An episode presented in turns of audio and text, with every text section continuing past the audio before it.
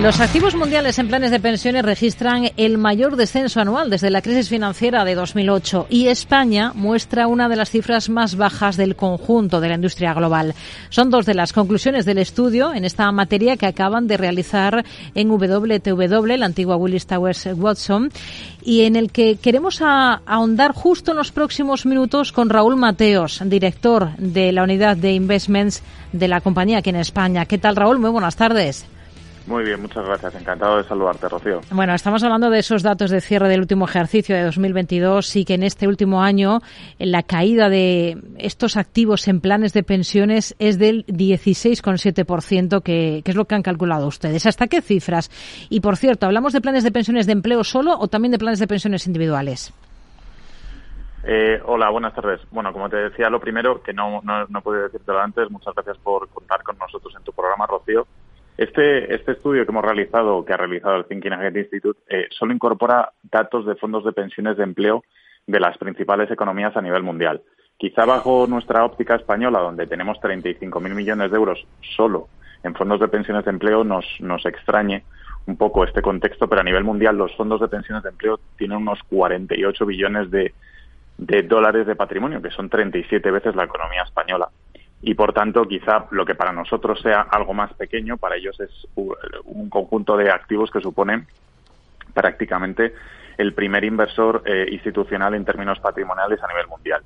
Ese 16,7% que mencionabas, eh, la verdad es que es una caída que no habíamos visto nunca en la historia y que realmente es una consecuencia de evolución de los mercados, en el que, como bien conoces, el año pasado prácticamente no hubo, no hubo escapatoria ni dentro del mundo de la renta variable, donde alcanzábamos caídas de un menos 18% en términos de renta variable en dólares, como en términos de renta fija, donde teníamos caídas entre un menos 13 y un menos 30% en función de la duración del activo, por lo cual ese menos 16,7%, si lo comparamos con una cartera de referencia para fondos de pensiones de empleo a nivel mundial que contenga un 60% de renta variable y un 40% de renta fija, que suele ser la referencia más común a nivel internacional, esas caídas prácticamente pudieron alcanzar un menos 20, un menos 22% en función de la duración de la renta fija que tuvieras en cartera, por lo cual casi si me apuras, son hasta unos buenos resultados teniendo en cuenta lo dramático del, mercado del año pasado.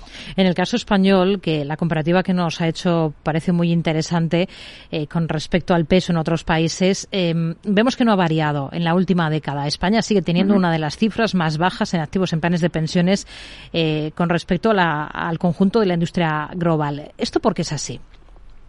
Realmente hay, yo creo que si me apuras para esa pregunta hay tres razones. La primera son razones históricas, la segunda son ah, aspectos vinculados a la fiscalidad de las aportaciones y el tercer punto quizás sea algo relacionado con, la educación financiera o el ahorro finalista.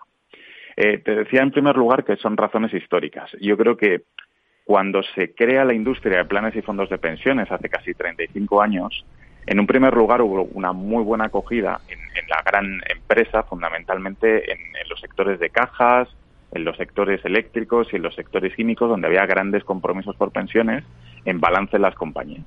Esos compromisos se exteriorizan, se incorporan en fondos de pensiones de empleo, hay una gran tracción en el mercado y luego otro, hubo otro gran impulso en el año 2002 con la incorporación de muchas administraciones públicas a mm. los fondos de pensiones de empleo.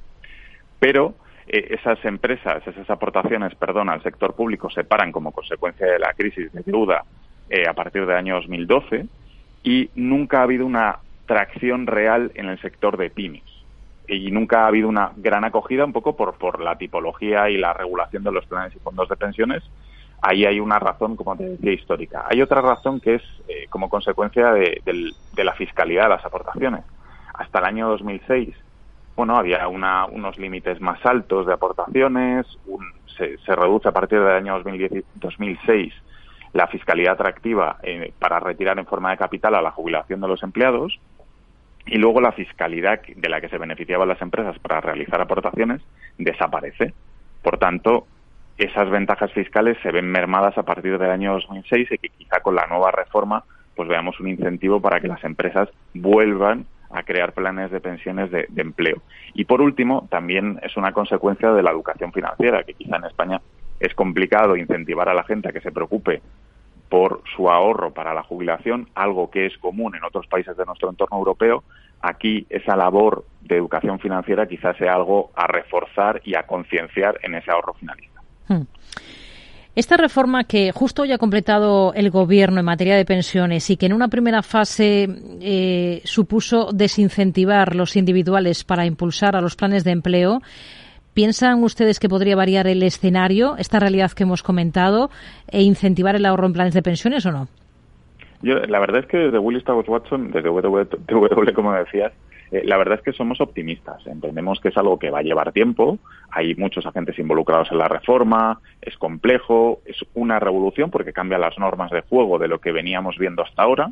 Pero creemos que hay un buen caldo de cultivo dentro del sector para que esto acabe cristalizando una verdadera revolución. Y luego es cierto que hay una penalización para los vehículos individuales, pero al final, si lo analizas en su conjunto, el hecho de lograr vehiculizar y traspasar todo el ahorro que había en individuales hacia un sector de empleo tendrá un impacto positivo en el partícipe en sus ahorros a la jubilación, porque al final un vehículo de ahorro de empleo tiene mejores comisiones que uno individual.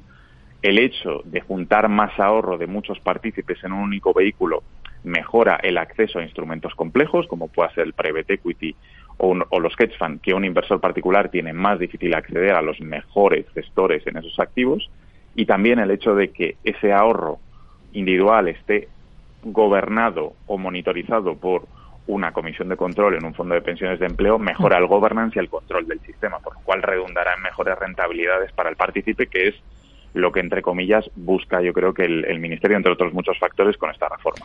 ¿Cuáles son los países en los que son mayores los activos en planes de pensiones? Pues yo creo que se podrían agrupar en tres grandes bloques. El primero está clarísimamente destacado Estados Unidos, con 30 billones de dólares en activos. Luego habría un grupo de cuatro países con un patrimonio aproximado cada uno de ellos de entre 2 y 3 billones de dólares, que sería Japón, Canadá, Reino Unido y Australia. Y luego, por último, otro grupo de dos países, Países Bajos y, Suiza, con aproximadamente en términos patrimoniales de 1 a 2 billones de dólares cada uno. Hmm. Vienen analizando desde hace años la asignación global de los planes de pensiones tanto a, renta variable como a renta fija. ¿Qué conclusiones han ido sacando con, este análisis? Yo creo que hay, una consecuencia eh, fundamental en el estudio que es el incremento sustancial de los activos alternativos por parte de los fondos de pensiones de empleo en los últimos 20 años, que básicamente estaban a principios de, en torno al 2000, 2002 en un peso inferior ligeramente a un 10%, hasta prácticamente estar en un 25% en el último estudio, y es una consecuencia fundamental de la búsqueda de rentabilidad por parte de los, de los inversores institucionales que habían visto cómo la renta fija había ido perdiendo valor progresivamente en el escenario de tipos en el que se veía bajar constantemente estos, estos, eh, esta valoración, el tipo de, de los bonos en mercado y también como consecuencia de buscar una mayor estabilidad en el retorno de las inversiones, que es lo que fundamentalmente ofrecen los activos alternativos. Reflexiones muy interesantes. Raúl Mateos, director en la unidad de investments de WTW España. Gracias. Muy buenas tardes. Gracias a vosotros. Un saludo.